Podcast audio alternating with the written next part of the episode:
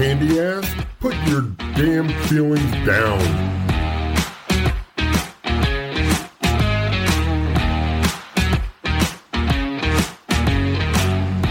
Let's laugh and drink all damn show.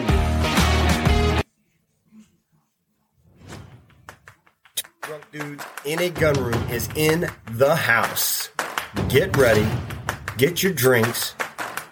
Let's go. Thank you, thank you. Let's get started, everybody. Here we go. Hey, welcome everybody to Two Drunk Dudes in a Gun Room.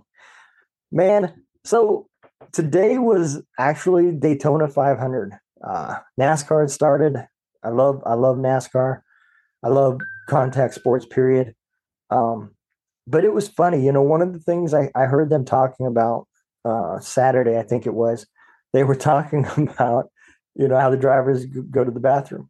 You know, they were talking about. I heard a podcast also talking about how uh, some of the fighter pilots in a uh, long uh, flight, you know, say a 10 hour flight, um, you know, takes a leak. And it got me thinking, man, you remember some of the convoys that we were uh, in and how long they were? It was, uh, it was a water bottle and the uh, TC grabbing the steering wheel, you know, that was the majority of the way we took leaks and just the small things like people actually how they had to use the bathroom.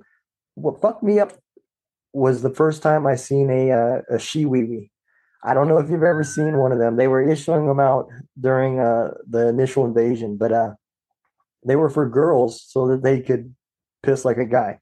You know, it had like a little funnel, and they held it down there, and and uh, they would stand up and piss just like uh, a guy. So the first time I seen a girl standing on the back of a Humvee taking a leak, that shit messed me up. that that's just something you don't never think you would see. But uh, to think that you know fighter pilots were using bags, why couldn't we get those? I mean, it doesn't sound like it's a an expensive ass thing. I remember a time uh, we were in a, a, a I was with a unit in a, in an undisclosed location, and uh, one of the uh, guys would come back from missions, and uh, every time I would go out there to to work on his vehicle, there would be a piss bottle sitting right there in the floor. And I told the dude, you are surrounded by the desert, man. Chuck the bottle out the window. Don't leave it in there cooking in the sun for for somebody else to come by. And uh, I told him, I said, the next time you do it, your ass is not going to enjoy what's going to happen. And it wasn't even the next day. Same damn thing happened again. So I took I took that damn bottle and uh, took the cap off. I dumped it all over his seat and let it cook. I guarantee you, when he got in there that night to conduct missions, it sucked. that shit probably stunk its ass off. But it's crazy the things that we did. You know, a burning shit. I, I remember having to do that. You know, and people don't even think about this the stuff that uh you're doing that are normal everyday basics. But you know, once you get over there, how how much it changes. You know, the the thoughts of digging holes to to take a shit. I, I only know one guy that was actually on mission that had to shit in the middle of a firefight, and he was on our show. So that's not a normal thing. you plan what you eat before you go out on mission. That's for damn sure. but uh, I don't know, man. You know, I'd love to hear some of the the funny stories some of y'all other veterans had, man. If, you know, post them on our page because uh, that shit it will blow your mind. The the the small little details and the the funny stories that soldiers tell for for hours. You know, I also remember the first time we had uh, some civilian Afghanis, and uh, I don't remember what it was called, but they had uh, some sort of plant that they chewed, and they they they put it in their mouth, kind of like dip. And uh, one of the uh, Afghanis wanted to trade with one of the other soldiers, and uh, he took a big old pinch, like he would some Copenhagen. And as he was putting it in his mouth, they were like, "No, no, no!" Man, he was so damn. Sick. I guess their shit is a lot stronger than uh, what we use because it's it's not the same. I don't know what it's called, but uh, it was just an everyday task that he did, and man, evidently he didn't know he didn't know about everything that was out there because that shit. He was sick for hours. If he listens to this show, he's gonna know who I'm talking about. Man, I never seen somebody turn green so fast. I, I wish I I wish I could remember what the name of that stuff is. You know, and then uh, I, I watched uh, the first time you know we had alcohol, and uh, I watched some people try to give themselves an IV so they didn't have a hangover the next day. that didn't go well either. The the stupid shit that that all comes from what would be normal tasks in the United States and how complicated they become over there. We literally so in our our shitter, our shitter was turned into it was a phone booth, and uh, we cut a hole in the back of it, and we cut a hole in the top, and we had uh, had a, a, toilet seat sent over, so we at least had a toilet seat to sit on. And uh, we literally, when you close the door, there was a sign there that said, "Do not piss where you shit." And we had tubes that ran into the ground, and you would go outside and, and you'd piss in the tubes that went four foot down into the ground. You know, we call them simply piss tubes. And the reason for this is is wet shit does not burn. You know, you you have a, a bucket full of piss and you're not going to be able to burn the shit, and and it becomes a much harder task than uh, what you want. So yeah, the the normal tasks that we would do, and and I know there's a ton of soldiers out there that are thinking back, man, he's absolutely right. because those tasks are where the stories start. I don't care what anybody says. You know, everybody, when everybody talks about Afghanistan first kicking off, you know, everybody talked about the MREs that we had to eat for three meals a day. And I remember working with some of the foreign countries over there, you know, particularly France. You know, we we got we got one over on their asses. There was a small group of French that wanted to trade a pallet of their MREs for a pallet of ours. We gladly did it. And I'm gonna tell you something. The French, they do love their food because their MREs was like fresh food. It was real good. It had cheese and they had breakfast MREs and dinner MREs. I mean, it was amazing. And about I don't know, it was probably three weeks down the road that that pallet was gone, and and we uh we went back and asked if they wanted to trade another pallet. No, no, no, no, no, no. we don't know how you guys eat that stuff. yeah, well, at least we got one pallet out of it. we don't know how we eat that shit either. but you know, again, once uh CRAS came around and, and you actually had an MKT to go to, even though it was still an it was a boiled MRE, it was so much better. Your life changed for the better by 100% just because it was now hot and you didn't have to stick it in a bag and, and warm it up and try to melt the cheese. so these normal little tasks that um, don't become so normal anymore when you get over there is the basis for some funny ass stories because everybody talks about what you ate how you shit, and the things that you've seen. And that's what makes combat stories so funny. It's not the it's not the bad stuff, man. It's it's the the everyday normal stuff. You know, I I remember I literally remember a day in Afghanistan where we came outside and it was raining mud. So there was a thunderstorm above a sandstorm. And as the rain was going through the sand, it was raining mud balls down. The whole sky was orange. And uh, man, that shit fucked me up too. Standing there looking at like, what kind of shithole am I in that rains mud? not not not raindrops, mud balls. I mean, like a six year old throwing them at you. the the glasses that they gave us, man, that was the one thing the army did get right was the the Oakley uh, little goggles they gave us because man, that's just those sandstorms sucked over there. Again, doing normal things like trying to walk to the shitter in the middle of a sandstorm sucked. You timed everything became schedulized. You didn't shit till the sun went down.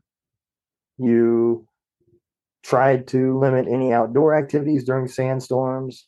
And you can see them rolling in. You knew they were coming, so you're like, hey, I better get some of this shit done before that shit comes so I can get inside. But yeah, uh, it's it's just a a crazy story, man. One after another after another, you know. And uh you uh you start looking back at how the times changed and we went from eating MREs to one of my last deployments before I retired. You could literally have a guy on a moped deliver you a pizza from Pizza Hut in Afghanistan. I mean, it was crazy. the first time I seen that, I just could not believe it. You know, Kandahar is where it was at, um, and uh, you uh, you had they had a boardwalk, they had a uh, uh, Tim something. It was like kind of like our uh, version of uh, Dunkin' Donuts, Tim Hortons. That's what it's called. I mean, it was crazy. And it was literally like Mad Max because there was a whole bunch of different countries there and not one person working together. So it is crazy how that war changed and how many civilians, like Bosnia. I mean, I was in Bosnia in 98. So it was at the tail end of Bosnia. and uh, let me tell you, man, when uh, I seen all these Bosnians that was over there working as KBR workers, I could not believe it. I mean, I guess it made sense. You know, they're war torn country. They were used to living in that kind of condition, so they may as well make great money continuing to live in the same kind of conditions. So it is crazy how the everyday stories that uh, soldiers will tell that have nothing to do with uh, anything other than normal, what would be considered normal activities, going to the bathroom here, getting something to eat, um, what you drove. I know, I know when the war first kicked off, man, everybody was scrounging and trying to weld doors from uh, civilian vehicles and stuff to the outside, sandbagging the floors, and and man, there'd be so much weight added to these the ball joints would be busted and tie rod joints broken and and everything else from all the weight that's on them but that's what we had. So you're trying to surround yourself with as much metal as you could just so while you're driving down the road you didn't die. And uh it's it's crazy to think back about what became normal you know the things that you know driving down the road and, and seeing stuff in the road and you instantly swerve around it or or avoid it some way somehow in fear of it being an IED. You know, it's no wonder when you spend as much time over there, how some of those things that become normal there try to bring themselves back to being normal here. And some of that stuff I still do you know, I'm obviously not burning shit, thank God, but uh, no, I don't need MREs either. But uh, it is it is crazy to think back about all the things that that we went through. I remember when we was in Bosnia, they taught they taught you if you couldn't see what you were walking on and it wasn't hard, don't walk on it. You know, because of all the landmines that was over there. And to this day, I still don't even like walking in mud puddles if I can't see what's under the water. I it's just it's ingrained in me to not walk on it. And that was another thing that became normal over there that has kind of transitioned to normal here. It's uh, it really is kind of funny.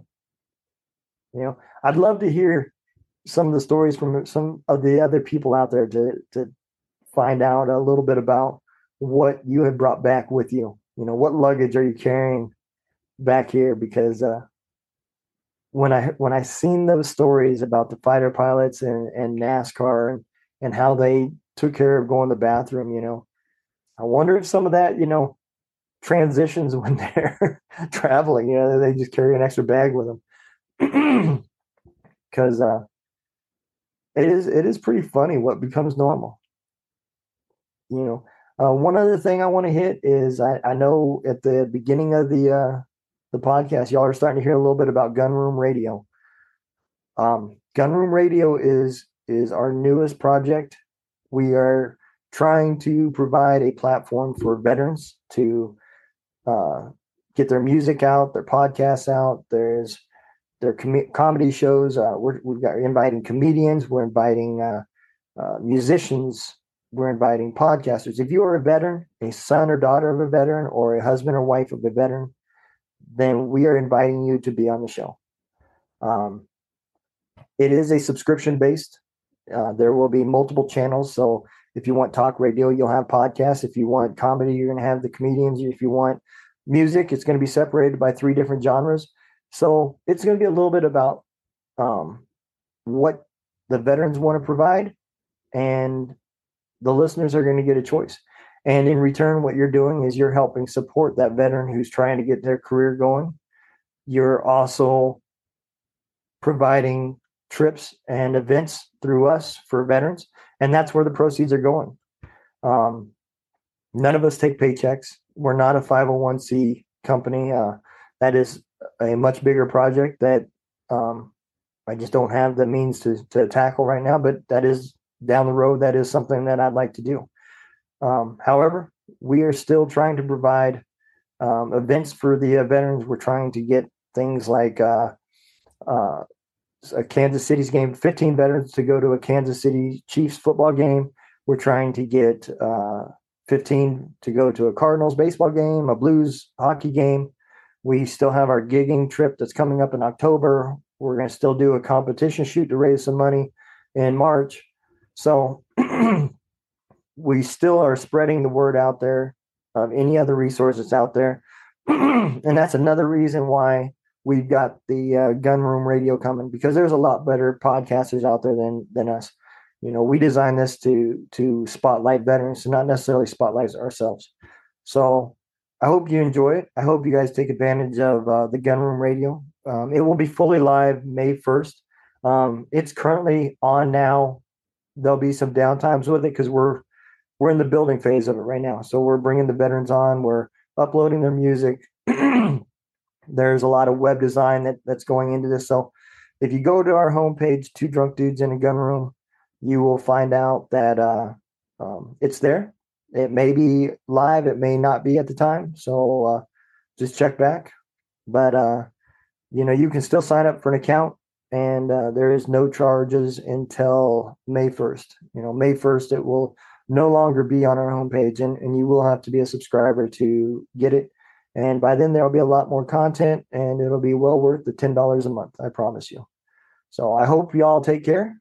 Uh, God bless. And uh, let's hear some of these funny ass stories.